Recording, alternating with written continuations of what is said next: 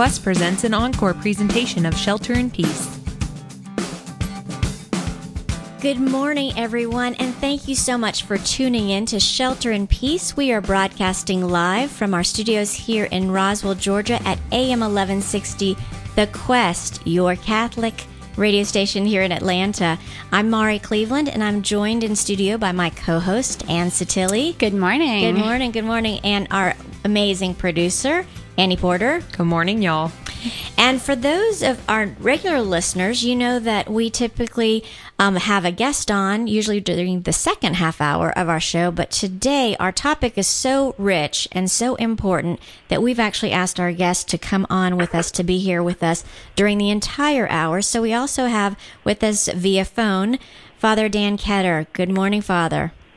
Good morning, Mari. Good morning, Ann. It's good to be with you. We're so glad to have you with us.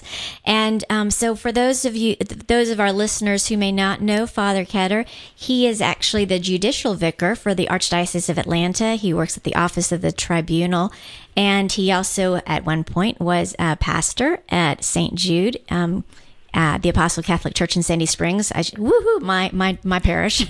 So, we'll plug. Just for just for um, clarity's sake, I was the parochial vicar. I want to give Monsignor oh, Jim Fennessy his the, props. He was yes, the pastor. He was, was the pastor. I was his assistant. That's yeah. so funny. In my mind, I was going to say parochial vicar, and then I got him mixed up. I was like, oh, which one's which? Which one's which? Yes, exactly. Yeah. Thank you. Yeah. So, um, and th- some people, I also want to say welcome to listeners who may not have listened to Shelter in Peace, because we actually put out a pretty big email blast inviting people to listen today because of the just the importance of, importance of this topic.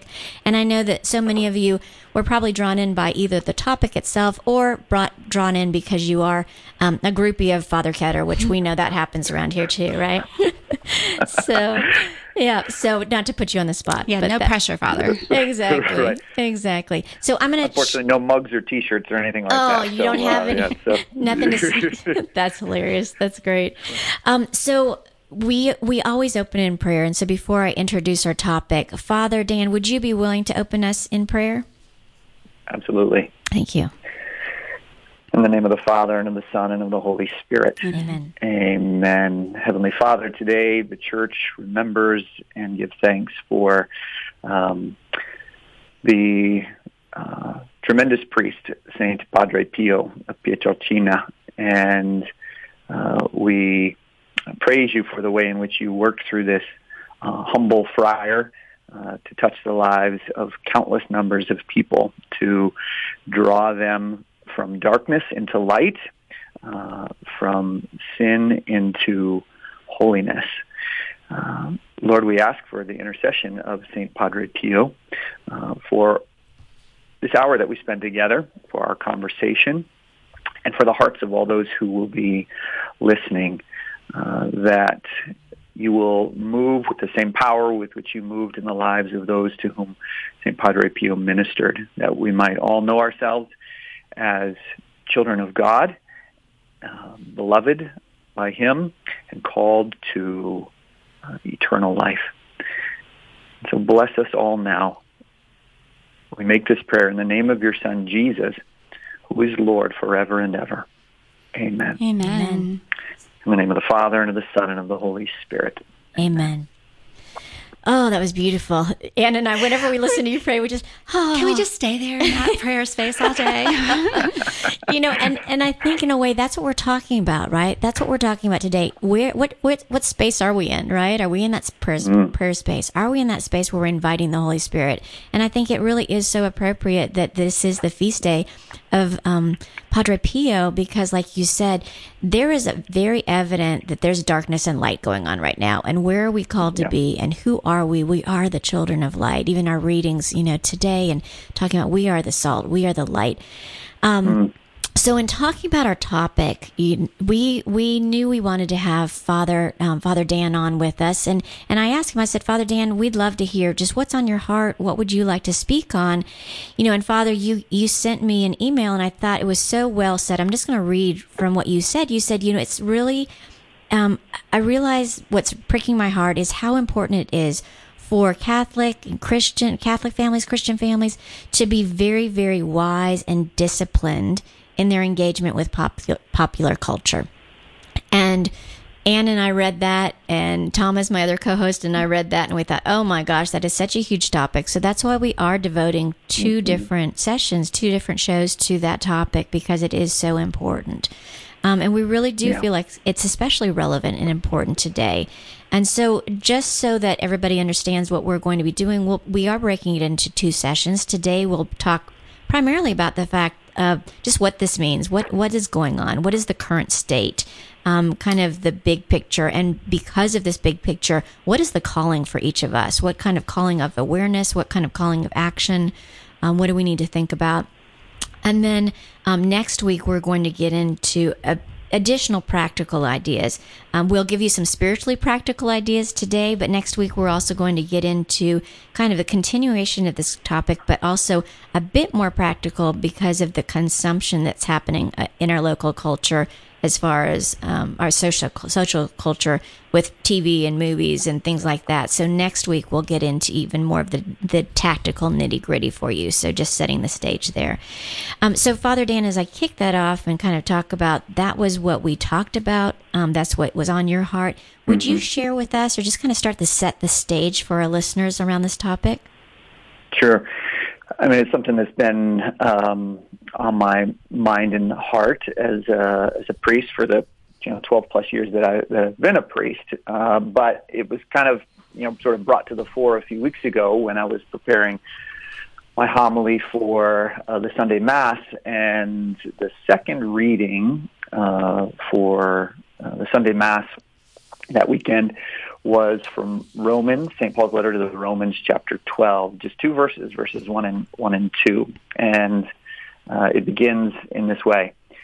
Saint Paul says, "Do not conform yourselves to this age, but be transformed by the renewal of your mind, that you may discern what is the will of God, what is good and pleasing and perfect." Mm. Now. Mm.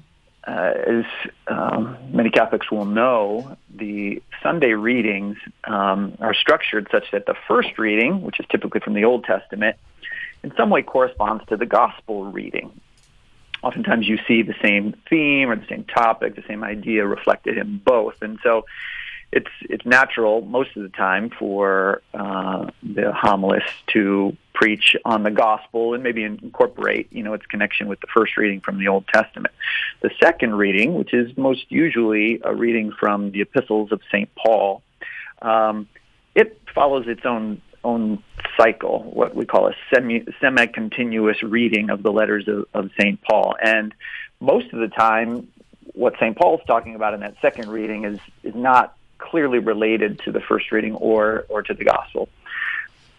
Providentially, sometimes it lines up rather neatly, um, but I'd say most of the time uh, it does not. And so sometimes the preacher may not even make reference to the to the second reading.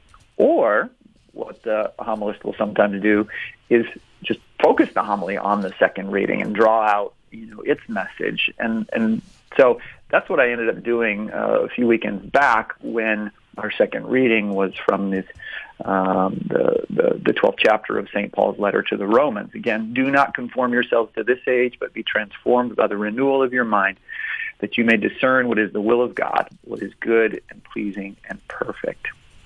And um, I just saw it as a as a, a good opportunity to, to speak about this issue, which, as I mentioned, is has always been on my on my mind and heart uh, in my in my years as a priest. And and that basically is that, you know, the, the culture in which we live, American popular culture, has sadly um, uh, developed in a way in which its values and priorities are almost entirely antithetical to our to our values and beliefs as Catholics, as as Christians, mm-hmm. Mm-hmm. Um, and. You know, this this change in popular culture has, in some respects, it's happened slowly, but in other respects, it's happened very quickly. But at any rate, I don't think our um, our ability to critically um, evaluate and um, our ability to filter the the, the negative uh, ideas and messages of our popular culture, um, such that they don't corrupt our, our Catholic faith. In other words, we've been, I think for the most part, that as Catholics and as Christians, we've been we've been a bit naive to how inimical the culture has become to our Catholic faith, and yet we still just drink in the culture in terms of music, television, movies, you know, internet, magazines. I mean, you name you name it, mm-hmm. social media. Mm-hmm. We're we're just consuming it in an uncritical, unfiltered way, and it's inevitable that if that's what we're getting, you know, twenty-four seven, um, then then very likely uh, our Christian values, our Christian beliefs are going to be undermined, mm-hmm. and perhaps ultimately lost altogether. And so what I did that Sunday was just try and call uh, my congregation's attention to this fact, and then challenge them to be, to become um, wise consumers of the culture, and mm-hmm. begin to establish some some disciplines and some some uh, principles uh, for for engaging with the culture, such that they are protecting their faith and the faith of their, their loved ones, be it their spouse, their children, you know, others in their life. Yeah. Well, I think, uh, Father, one of the words that just um, jumped out at me uh, from that scripture is the word discern. That was the same word and, I wrote down. And I, I think I, I think that sometimes we're not intentional about discerning what it is the will of God. Mm-hmm. And mm-hmm. if we're going to... Um, try not to conform to the world, I think that's where we need to have our focus, is is in uh, discerning the, the truth. Mm-hmm. Mm-hmm. Um, and I think that Padre Pio, uh, you know, he had that down. He knew that he had to rely on God. Um, I, I love his prayer after communion. Um, mm-hmm. Over and over and over in the prayer, he says, stay with me, stay with mm-hmm. me. I need you, stay with me. Mm-hmm. Um, and I think we have to be really intentional about praying that prayer without ceasing, so that we can discern mm-hmm. um, what it is God is really asking us to do, to live perfectly in him, right? Not yeah. in the world.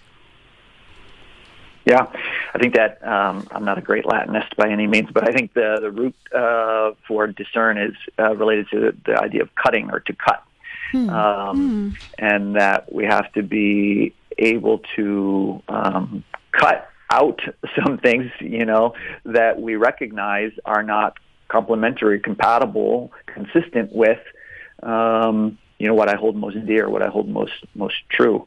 Uh, which, of course, for us as Catholics and Christians should be our, our faith, our belief in God and the Lord Jesus, and um, all that the, the Lord uh, has, has taught us, and that we hold dear in our Catholic faith. Mm, yeah, that is beautiful. Um, so, Anne, I was going to go ahead and go to you, because when we were having this conversation with Father Dan, you were saying, yep, this is something that's on your heart, or you were very intentional, like you just said, kind of discerning and discerning the will of God, as you were raising your kids, and some of some of your, your insights about this. Would you like to share? Well, I think one of the scriptures that has always kind of scared me, mm-hmm. um, especially when I became a parent, and um, you know, that fear of the Lord, is uh, Matthew eighteen, five to seven. Um, and whoever receives one child such as this in my name receives me. Whoever causes one of these little ones who believe in me to sin, it would be better for him to have a great millstone hung around his neck and to be drowned in the depths of the sea. Woe to the world because of things that cause sin. Mm. And, you know, we're supposed to not be afraid, but mm-hmm. uh, but that, mm-hmm. that whole idea of the millstone, I mean, th- this is a serious statement here yeah. of what we're called to. And um, as parents, you know, they put that little baby in your arms in the hospital, and you just know it's a gift from God. Yeah. Uh, you know, this precious child, that it is your job now to really essentially get them to heaven. That's your yeah. job, yeah. you know, not get them, you know, to the best college and the best career and, mm-hmm. you know, have all the material things of the world, but it's really your job to get them to heaven. Um, and there was a lot of eye rolling in our house as our kids were growing up, because we would say to them, um, you know, we don't answer to the world. Mm-hmm. Uh, we don't care what other parents are doing. Right. Um, we're not here to make you happy all the time. Mm-hmm. Um, we want peace and harmony and joy in our home, but that's going to come from um, putting the Lord first and doing what we think is right. Mm-hmm. Um, and, you know, we would say to them, we're going to have to answer to God one day face to face in what we did for you, this mm-hmm. precious gift that we were given. Um, and so my husband and I would go back and forth and continually remind each other when we were kind of maybe losing it or making a bad decision because mm-hmm. we're not perfect. Um, that, and because you live in this post-Christian culture, right? It, correct. Mm-hmm. And um, so we would, ha- you know, continually remind each other that what what what is the goal? What is our, our priority? And that is, you know, God, mm-hmm. marriage, family. Mm-hmm. Um, mm-hmm. But you were very intentional about that. You were, it sounds like you were very, very intentional about that. Yeah. And I think, I, I think that you have to be intentional. You have to live intentionally, or you mm-hmm. will get mm-hmm. drawn into the, the things of the world. You have to pull back and be, um, it's not even, it's not even really prioritizing, because there is only one priority. Mm-hmm, and right. that's, that's to, you know, live in, in God and live by the Spirit. So you put that first, and then, then you make your priorities. Right. You know? Yeah. I think that gets to the heart of the matter, really. What what is most important in our lives? Is it um, the Lord Jesus and becoming saints, gaining eternal life, you know, through the, the grace He won for us on the cross? Um, uh, it's it's one thing to say it, you know, profess it in the creed when we gather in, uh, you know, at Mass on, on Sunday. It's mm-hmm. another thing to really make that a reality in in our lives, and when. Uh, we really do do that, or try to do it best we can with God's grace. It means making some really hard decisions, some tough decisions about what we tolerate, what we accept, what we are involved in, what we choose, and what, you know, what, all the things that we don't.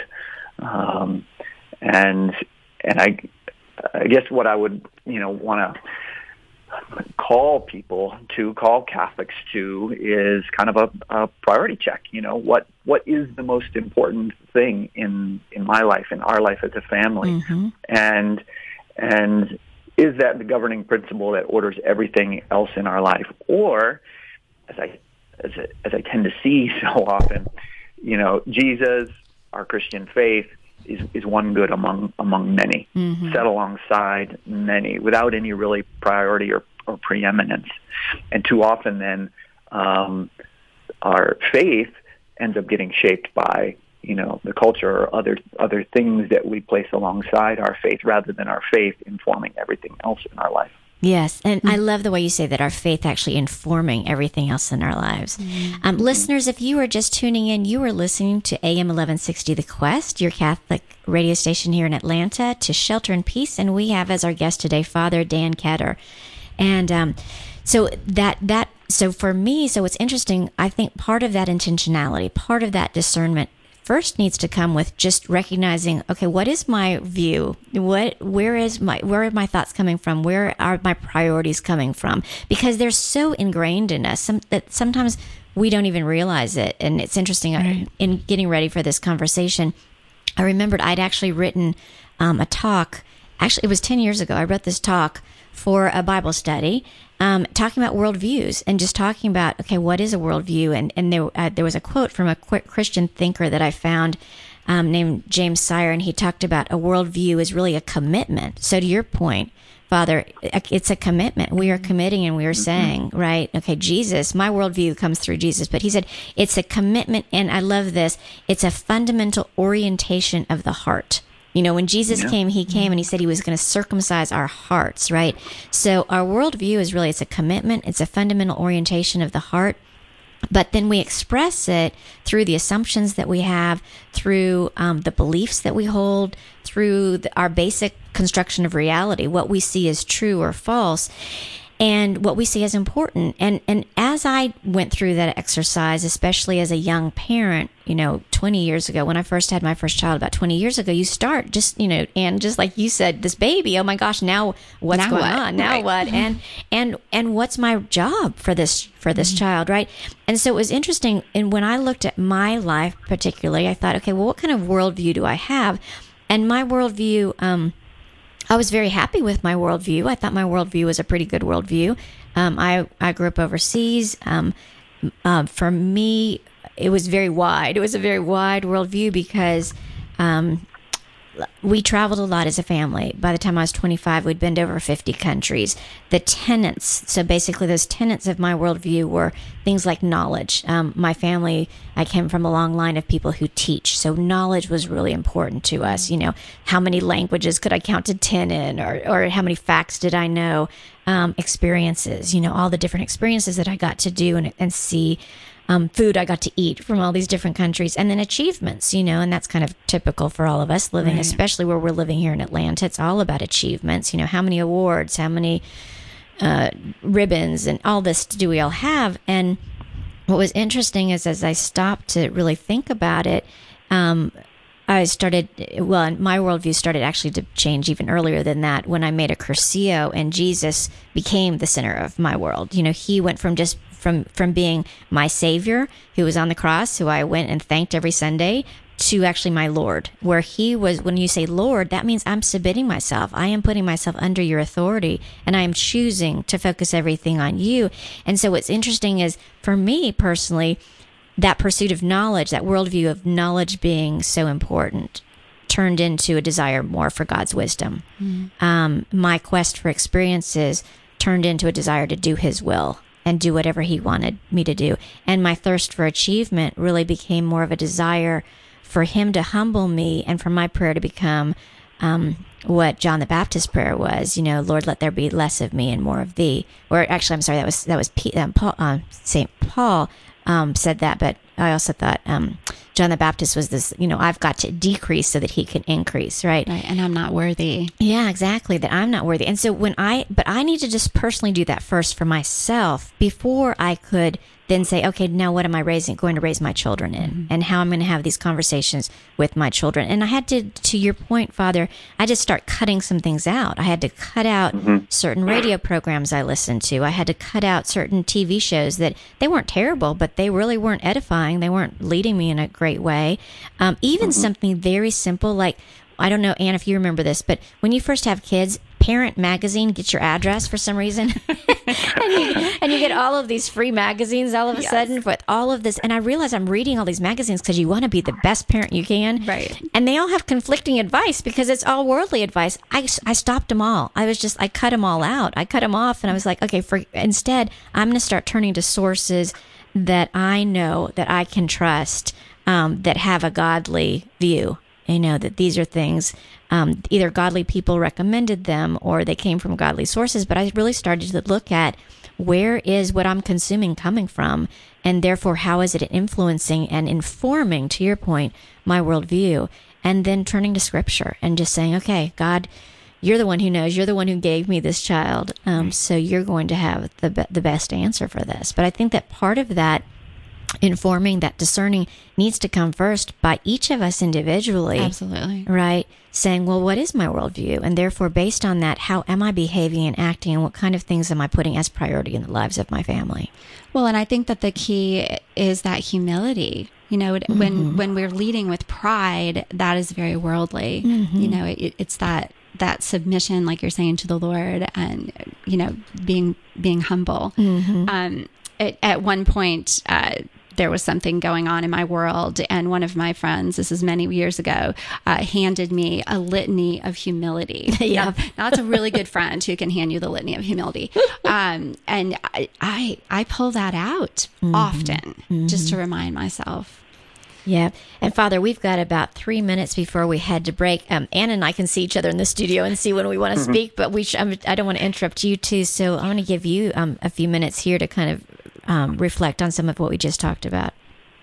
Well, I thought I'd just follow on what Ann was sharing about her own, um, you know, experience as a, as a wife and mother, and, and you know, their their growth um, in their commitment to their faith, and how that began to, to shape, you know, all their decisions as mm-hmm. a married couple and as a family. I was um, just yesterday speaking with a very good friend of mine. Uh, we attended seminary together. He's a priest in the Diocese of uh, Birmingham, Alabama, and was telling him about, you know, the, the conversation we were going to be having today. And he just reflected a little bit on his own experience growing up, and um, just his gratitude now for, you know, the the the way in which his, his parents raised him and the tough decisions that, that they made in saying no to, you know, certain aspects of, you know, popular culture, um, mm-hmm. and placing the emphasis on their relationship uh, with the Lord Jesus and, and their faith. And he recalled how his mom would pray, you know, as a family, that she would pray that her family would be a family set apart. Mm-hmm. A family set apart. And yep. It's funny because my friend at the time, he was a kid, he would he told me that he would say, "Mom, don't pray that, don't pray that."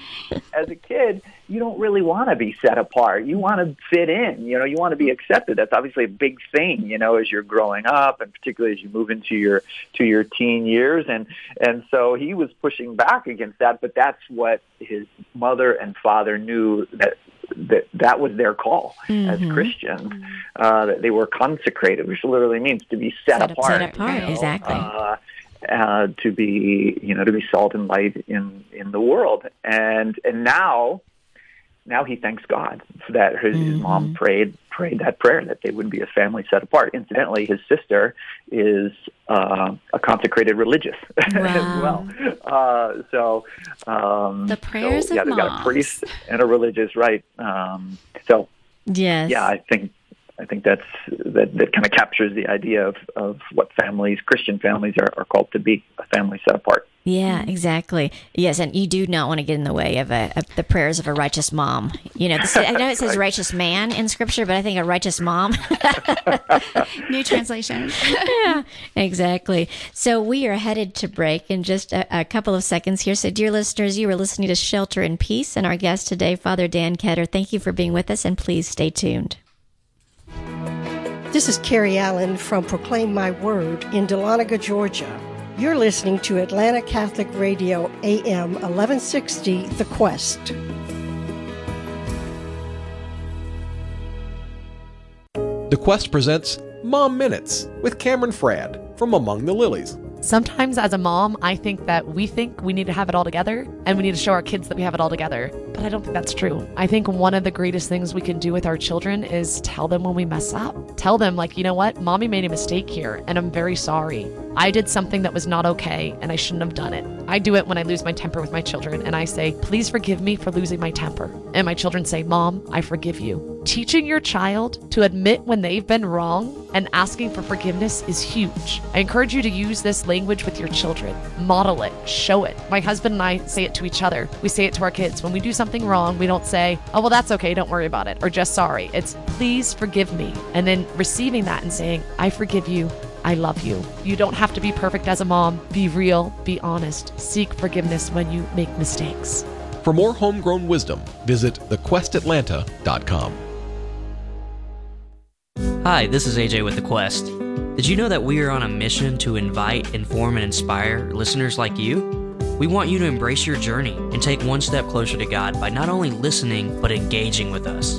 In fact, we could use your help with making this vision a reality. I ask you to prayerfully consider joining us as a missionary to help with volunteer tasks at our studio in Roswell, Georgia. If you feel called to help and would like to learn more, please send us an email at info at the quest atlanta dot com. You can take A M eleven sixty The Quest with you no matter the location. Listen live any time of day, discover community resources, and submit prayer requests at the quest atlanta dot com.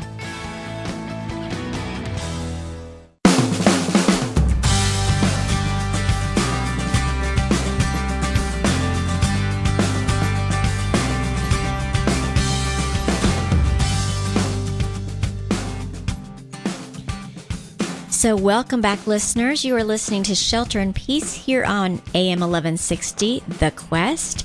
And we have as our guest today, Father Dan Ketter, and we are talking about a pretty um, rich subject. Um, I'm Mari Cleveland, and my co-host is Ann Sottile, and we are in conversation with Father Ketter around this topic, which is really the topic of Um, us living as Catholics, as Christians in the world today, and how we need to be very wise and discerning and disciplined as we engage with the popular culture. And we just had a great conversation about um, What what is it that, first of all, just being very intentional about that, and even understanding that we are we are really living in a post-Christian culture. And as Father Father Dan said, you know, it used to be that our culture was somewhat parallel to our beliefs, but in, in recent years, um, or maybe not so recent, maybe in the last couple decades or so, that the American culture has really become very antithetical to our faith. So what does that mean for us, especially as parents, especially shepherding the flocks that we were given um, as parents? And the the story that that Father um, Father Dan just shared right before we went to break was um, about a priest friend of his whose mom prayed that her family would be set apart, and they really were set apart, which was great. Um, and I know that, Anne, when we were talking, when we were talking with, with Father Dan earlier this week, you had a great story from your own family about where you guys had um, obviously raised your children in the fear and admonition of the Lord, and, and reminded them of their priorities. We're talking about priorities as well. And you have a great story about um, a situation where your family, or your, at least, especially your daughter, mm-hmm. Kellyanne, was set apart. Right.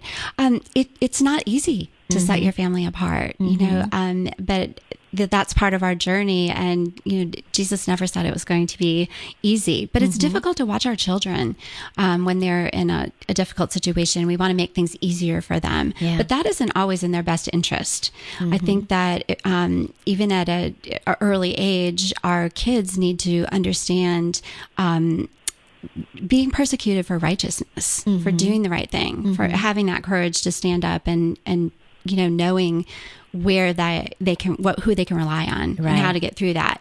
Uh, when Kellyanne was in eighth grade, uh, she went, my children went to Catholic school, mm-hmm. and they were planning their eighth grade trip. And um, they were going through the itinerary in the classroom. Everyone was very excited. And the the teacher got to Sunday and said, um, okay, so we're uh, we're going to go to Six Flags, and we have to be there at a certain time, and we'll get off the bus at this and that time. And um, and we're not really going to have time to go to Mass um, because we need to get there at this particular time. So we're going to read the readings uh, on the bus and say a little prayer, and that'll be fine. Mm. And um you know, Kellyanne knew that was wrong. Mm. And she stood up and said that, you know, mm-hmm. challenged the teacher in a respectful way, um, and just said, basically, I don't, I don't understand. Mm-hmm. Um, and the teacher really just kind of shut her down. So when she came home and, ex- you know, with the schedule and explained to her father and I what was happening, um, obviously we went in and, you mm-hmm. know, met with the principal and said, you know, this is a Catholic school. What do we What yeah. are we teaching our children? Right. Um, so a new schedule came out, and Mass was on the schedule. But during that weekend, my daughter was shunned mm. and mm. Um, and really uh, abused by the adults on the trip, the other parents, wow. Wow. the teacher, um, actually really bullied her the rest of the year, the, the last of the semester at school. Um But uh, when it came around to confirmation, the bishop came a couple weeks after their trip, and our pastor had shared this story with him. And so during his homily, the bishop actually addressed that issue without using Kellyanne's name, and, um, you know, s- talked about the importance of the sacraments and how great it was that they went to Mass and how someone had courage to stand up for, mm. for what was right. Uh, and she really felt, you know, vindicated by that. And what a gift from mm-hmm. God that, mm-hmm. you know, she felt so alone. Um, but in that, in that church, in, in the sacrament, in the Mass, she, she knew she did the right thing. Yeah. That's, and that's such a beautiful testament to you and to Tom, you know, that you raised her in a way that she knew right from wrong. She knew what was right. And, and, you know, the Holy Spirit was alive and well and pricked her spirit there. I mean, the Holy Spirit pricked her hard and said, whoa, you know, and then gave her the courage to stand up. Yes. Right. And I think if we give our um, our children opportunities mm-hmm. uh, to experience that as they're growing up with our guidance, mm-hmm. um, they're only going to be stronger adults. Right. Right. Yeah, as you share, Anne, and as it was reflected in the, the story I, sh- I shared about my, my priest friend and his family experience growing up, that, you know, it's got to start with the parents. Uh, mm-hmm. the, the, the The parents are going to have to help their kids make the make the hard decisions about what we as a family will consume in terms of, you know, the popular culture and, and what we will what we will not. can't uh, rely on children to have that uh, power of discrimination or discernment, you know. Mm-hmm. uh, right. And at, it isn't always what, it isn't always what we say to our children. It's what we do. You know, mm-hmm. they're watching our every move. Um, as a family, we always made Mass a priority. Even when we were traveling, it was it was mm-hmm. a it was actually a fun game to look at. You know, what what are the options for Mass this weekend? Is there a really cool church we want to see? You yeah. know, as we're traveling, mm-hmm. or mm-hmm. Um, you know, it, my son played cont- competitive tennis, and you know, mm-hmm. when we would travel for tennis, we. We went to Mass. You know, it was yeah. just always a priority. I mean, it isn't anything I, I don't think that we se- necessarily said to them. Mm-hmm. We just, we lived it. Um, and the message is caught, not taught. Right. You know, one um, one important little feature of, of this is, um, I think it's worth, it's worth highlighting is, I mean, parents have a natural instinct, of course, to want to protect their kids from being hurt, you know, in any way, physically, emotionally, whatever. Um, and, and one dimension of that is not wanting their kids to be, you know, um, not liked, mm-hmm. you know, or looked upon differently or left out. Um, and, and that can lead parents then to, I think, want to expose their kids to all the other things that other kids are being exposed to, because that will maybe help their child fit in, you know, or be accepted mm-hmm. or be cool, whatever. Um, but um, unfortunately, um, that's going to mean exposing your, your child to just a lot of garbage, a lot of stuff that's is not consistent with, with our Christian faith. And so uh, both not only children, but parents Um, need to be okay with um, not fitting in, mm-hmm. you know, or not mm-hmm. being, you know, in the in crowd or the accepted group. And, and we, we often talk about that with relation, you know, with respect to kids, but it's equally true with parents, that parents too need to be okay with, yeah, we're going to be a little different. We are, yeah, we're, we we're are. not going right. to be like every other family, and, and we're all going to be cool with that. Right, right. And I think that, you know, I know our family has experienced that. We have, my husband and I um, have made some choices that I realize keeps us out of certain situations or being invited to certain things. And that is per- perfectly fine. And, and our kids see that. I want to go back just for a second. You know, these things are um, caught and not necessarily taught, but sometimes they, they are also taught. I'm thinking about with, with my kids, a couple of examples where we need to equip our kids. So part of this is also re- helping them recognize what's going on. And I know that we talked before about um, where Scripture really reminds us to be sober and vigilant, that we do have an opponent out there. Mm-hmm. You know, we pray the Saint Michael the Archangel prayer. That's not just a prayer we like to say. It's it's actually really mm-hmm. happening, right. right? You know, our you know in First Peter five, your opponent, the devil, is prowling around like a roaring lion looking for someone to devour. And I think one of the One of the great evils actually in our society today is that people don't recognize that that's actually happening. I think, you know, yeah. Satan has made himself so insidious and so he's so sly that mm-hmm. some people are just even denying that he's there. So I know that with our kids, um, let me go back for a second. When I looked at First Peter five, what was interesting to me is before you even get to that verse earlier on, it's really a, um, a scripture around Um, giving the people who are leading other people um, advice. So it says in there, tend the flock of God in your midst. And these are the things you need to do. And so who is our flock? And our flock is our family. Our flock is our children. So we're supposed to be tending to them. We're supposed to be casting our worries upon God because he cares for us. And then we're supposed to be sober and vigilant. And so, for example, with my kids, we talked a lot about Um, just reminding them that there is a spiritual battle going on and somebody is after you and his name is the devil and he's going to do whatever he can to get into your mind, to get into your heart. There are a lot of different things, not to scare them, but to truly arm them. And mm-hmm. I'll give you a couple of quick examples um, of that. It was interesting. We talked about, you know, your mind is a temple. God gave you your mind. What you see, you can't unsee. You are to protect your mind. God wants you to protect your mind. He wants you to think on those things that are holy and that are good and that are righteous, you know, and just sharing scripture with them, which is that truth is so important. And so with our kids, we said, you know, you need to make sure what are you what do you see on T V? We did, we never had we've never had cable T V. Mm-hmm. Um, you know, what did you, what, but, but even normal T V, just awful things started coming up, all the evil things. And we said, what you see, you can't unsee. So be careful of what you see. And so there are two different times that, that I think about. One was, I remember there was, I think it was the Super Bowl or something. We had something mm-hmm. on T V. We had a, a, a sports game of something on T V. And I was in the kitchen making food. And I was noticing that both the kids were kind of standing between the kitchen and the living room. So they were watching the T V. And then every once in a while, they'd turn their back on their T V and they would just talk to me. And I started to notice that it, actually there was a pattern to this. This wasn't just natural. And there was a pattern. And I realized and I looked. And what they were doing is every time there was a commercial that came on in between the sports, the, the sports we were watching, and the commercials were all about really awful, evil shows that were happening, you know, a lot of demonic types of things. Both of my children were turning their back on the television. Mm-hmm. They were willfully turning their back and turning around. And so equipping our kids so they can make those decisions. Right. There was another time, John, they were watching a movie at school. And my kids were at a Christian school. The, the movie was going to be okay, but there was going to be some violence in the movie. And they had read the book, and then they were watching the movie, and they knew there was violence. And I and he knows, he knows that he is very sensitive to violence because we didn't let him see a lot of violence mm-hmm. growing up. And so for a week, my child during that class sat in the hallway, and he was in like seventh or eighth grade. Mm. And he sat in the hallway during that class for a week and did other work. And he was the only kid who sat in the hallway. And people would walk by and go, oh, did you get in trouble? Why are you in the hallway? Right. And he was setting himself apart. He was saying, I am not going to consume that. I am mm-hmm. not going to watch that because I know it doesn't work for my mind. It's not good for my mind. Yeah.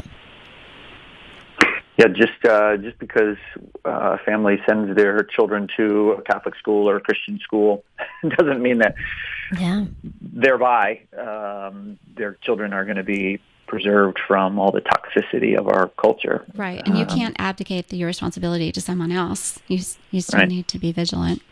Mm-hmm. Yeah, definitely. Yeah. Um, the other thing too is we are in a war, right? We are, this is a battle, um, and so Ephesians six really does give us, and it's so interesting. Ephesians six, um, ten through seventeen. That. Part of the in, in my Bible anyway, it's titled Battle Against Evil, mm-hmm. right? And so Scripture gives us, and it says, you know, draw your strength from the Lord and His mighty power. So exactly what Father you were saying, and what you're saying, rely on Him first, from His mighty power, and then right the very next line, draw your strength from the Lord and from His power, and then put on the armor of God. Well, who needs an armor except somebody going into battle? Right. So we are in this battle, and making it making it very clear for ourselves and for our kids that you are in battle. And it's so beautiful if you read through those scriptures that you've got a breastplate of like righteousness, right? You've got this shield of faith. And I love this part that your shield of faith is actually, it quenches the flaming arrows of the evil one. Mm-hmm. And I was thinking about that earlier today because I was thinking about how so many times we parent over out of fear. A lot of this stuff that's going on, we're like, we're afraid of Satan. We're afraid of this postmodern, this post-Christian modern culture that we're in. We're afraid of it. We do not need to be afraid of it. We can be strong in the Lord, and we can parent with fear and the shield. I mean, parent, parent with faith, not with fear, and the shield of faith that we have quenches the arrows of the evil one. We know the end of the story. We know who wins. We know who is, you know, has won and is winning. And so relying on Him. Um, and drawing strength from the Lord. And I I just, I, oh, it's so hard sometimes because you see things going on and you just want to encourage people and say, you know, turn to Him and recognize that, you know, He's got your back. He's, I think I told that story last week about Lily saying to me, Mom, I realized God's got my back, you know. Mm-hmm. Well, I, well, I think too that um, we have to remember that at, through the trials, when we get to the other side, the peace and the joy that we experience in our families mm. is a spiritual gift. Mm-hmm. That peace and joy is is nothing like the the happiness that comes from instant gratification of the world. Mm-hmm. It's mm-hmm. and, and I see that now as my children are grown mm-hmm. that um you know they they have a real understanding that it might have been difficult when they were young and were set apart mm-hmm. and not included or popular, whatever those things um, they thought at the time were important. Uh, But they, but they have that foundation, and they have real peace and real joy that's beyond understanding in their lives. That's great. Yeah. Father, we want to let you in here. It's so hard. We can't see you. So I'm enjoying listening to the two of you. It's great. But our listeners actually tuned in to hear you, so we we need to be quiet and let you talk.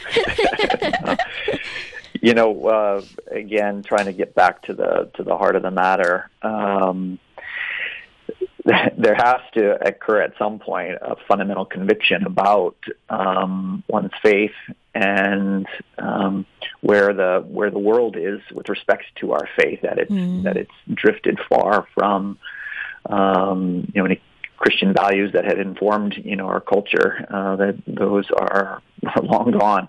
Um, And um, and so one, a person has to become convinced of that, you know, um, aware of it, so that they can then begin begin acting on it. So so how does that how does that fundamental conviction or awareness take place? Well, it's it's where we always have to begin, and that is conversion. You know, deeper conversion, uh, meaning our life uh, is more given over to the Lord. Um, And as as a person's uh, conversion to, to Christ deepens, the more they will see with greater clarity, mm-hmm. um, you know, the fundamental uh, values of our faith um, and how they stand in contrast to the values of the world. And and from there, uh, the person, the the, the the parent, the married couple um, can begin you know, making those those difficult decisions. Uh, but the right decisions, the good decisions, the healthy decisions that are going to allow themselves and their families to really flourish uh, as God in, intends for them to to be fully alive. Mm. And and Father, I think that is so profound because sometimes, especially when you're in a conversation with somebody else and somebody else, and you see truth. I mean, you see. I really do believe, you know, even things like abortion, where for us. It's black and white. There is, it is truth. That it, there's no gray area in this, mm-hmm. right? And you look at somebody else and you say, why don't they get it? And what I realize is they can't see it. Mm-hmm. They can't see it. And I go back to Romans one, that, that chapter. Oh my gosh. If you guys haven't read it recently, go back and read it. It blows me away every single time. And actually I'm about to get emotional because it makes me really upset and sad thinking about. It talks about how God will give us over to a depraved mind. He will give us over to a depraved mind where we can't see things through his eyes. We can't see things with his truth. We can't see things the way he sees things because we have turned our backs on him. So, Father, when you mentioned conversion, that you're right, that's the heart of it. That's the very beginning of where it has mm-hmm. to happen because otherwise we are given over to a depraved mind in the middle of this mm-hmm. depraved world that we're currently mm-hmm. living in. And what hope do we have unless we can allow him to make the scales drop from our eyes, allow him to help us be able to see truth? Mm-hmm. So yeah. as you as you minister, um, Father, what kind of things do you encourage people to do if they if you know they, they do say, okay, you know, maybe I have fallen, maybe I have been the, the frog in the in the pot of warm water that was so comfortable and now it's boiling and I never jumped out. What can I do? Or what? Yeah. Well, ground zero is prayer. Mm-hmm. It, it's in prayer we come before the Lord and, and beg Him for, for mercy and for the for the grace um, that we need. Uh, his His very life. That's what grace is. It's a it's a, it's a portion, a share in, in God's very life. That His His grace would come and and fill our souls and um, help us to. Um, live in a way that is, you know, fully and, and wholly consistent with um, with the gospel and to our to our, our baptism. Um, and so, uh, prayer is where all important spiritual work is done. And so, uh, people need to go to prayer, uh, beg the Lord for all the graces that they need to uh, to follow where where He is leading them. Mm. I, I think, too, that one of the prayers of, of my heart has always been for my kids is a community. Mm-hmm. Um, even that one friend mm-hmm. that is their family's walking in the way of the Lord, they're, mm-hmm. you know, can walk with my with my child or and then like-minded parents, you know, um, community is really, really important. It, mm-hmm. it, it does take a village. And, um, you know, Jesus gathered all those people around him, those mm-hmm. disciples, and we're, we're still those disciples. We're instruments of his truth and his peace. So how can we walk together with others, um, not be judgmental, speak the truth in love, mm-hmm. help to admonish the sinner, but lovingly. Um, I think that's really important, that community, building that community and praying for it. You know, right. God, please send me that supportive community that help, will help me discern. Right, right. And, and ideally, that first community is the family, right? Right. Uh, the husband and wife are on the same page, and and they uh, create a, you know, domestic church, a space in which together as the family unit, you know, they have the support, uh, the encouragement, the accountability that they need to, to, to live the gospel both inside the home and, um, and and outside the home. Yeah. And we are called to be salt and light to the world, right? So we've got to become that domestic church first, and then we can um, share his truth and his his light and all with, with the rest of the world. And one of the things that I was struck with recently is um, I like to do a lot of work on charisms and the gifts of the Holy Spirit, right? Because, mm-hmm. you know, that's how, how God works through us to love the rest of the world. And I started realizing that just like sometimes we talk about different parishes might have a different type of charism, I think different families might have a different charism as well. Mm-hmm. You know, so helping your family, so praying, obviously, but helping your family really living in the giftedness that God has given them, helping them really realize that they are Um, they are God's, and they have, there is a, a plan for them. There is a purpose for them, and, and they are there for everybody else. They're there to be um, light to the world. And so how you're go- how are you going to do that? And that your family charism, as you build your domestic church within your family, I realize that for us, there's kind of a combination, but my husband has a real heart for service. And I look at my kids and I look at some of the things that's happened in our family. And that's, that's where some of are kind of pouring into them and helping them realize to be set apart. You know, our vacations, we didn't go to the vacation. We didn't go to the typical type of vacations a lot of people did once a year. We would go on mission trips um, mm-hmm. to Nicaragua. We did that quite a number of years. And I, when looking back on it, I realized, oh, wow, we didn't make it to the beach this year. Mm-hmm. You know, this is how we set. But once again, it was kind of, we were set apart to go do this and to serve in this way. And that started to become, I think, kind of the, the charism of our family. I know we're getting off topic a little bit, but I bring that up also to say, listeners, next week, we are going to get into even more specific details like that. You know, what are more practical, specific details um, of how you can live this out, and cri- criteria to think about when you are consuming the culture of today, um, when you are kind of more tactical, practical things that you can do um, as you're as you're thinking about this topic. And we really want you to ponder Um, this topic in your heart. Let God speak to you, take it to you in prayer, go before the Blessed Sacrament with us, with this, and, and ask God, you know, what is going on in my world, in my life? Have I been able to be um, this this shepherd of this flock that I've been gifted with? Um, if you do have a family, especially if you're a single parent, I think that's really even more um, difficult to do, um, but But take this on, and we will have Father Ketter back with us again um, next week to continue to talk about this topic. Um, we've just got a couple of more minutes, and we do want you to close um, in prayer with us, Father. So is there anything else you want to make sure that our listeners hear from you today? Yeah, just another scripture I, I thought I'd share, and, and it speaks to um, the reality that Um, popular culture is called popular culture because it's popular. And that's, that's what most that's what most people are doing. Um, but um, the, the Christian needs to um, be willing to be willing to be quote unquote unpopular, you know, and not just uh, go along with the massive that massive humanity who, unfortunately, you know, um, did, did not um, know Jesus or have not embraced Him as Savior and Lord, and and, and follow Him with all their lives, and so.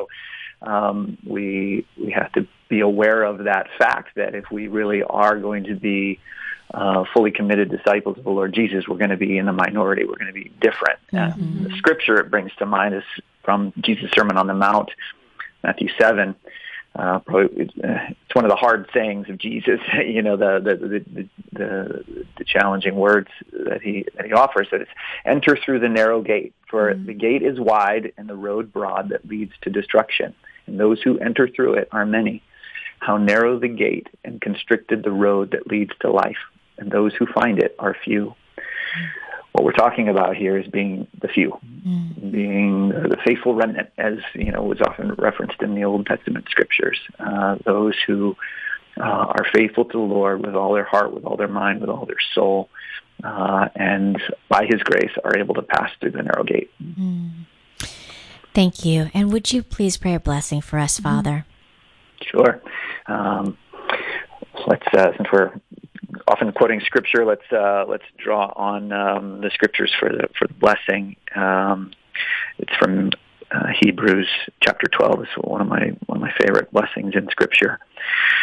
May the God of peace, who brought up from the dead the great shepherd of the sheep, by the blood of the eternal covenant, Jesus our Lord, furnish you with all that is good, and may he carry out in you all that is pleasing to him, through Jesus Christ, to whom be glory forever. Through the intercession of the Blessed Virgin Mary, Saint Padre Pio, and all the saints of heaven, may Almighty God bless you, the Father, and the Son, and the Holy Spirit. Amen. Amen. Amen. Amen. Thank you so much, Thank Father you, Father. And welcome.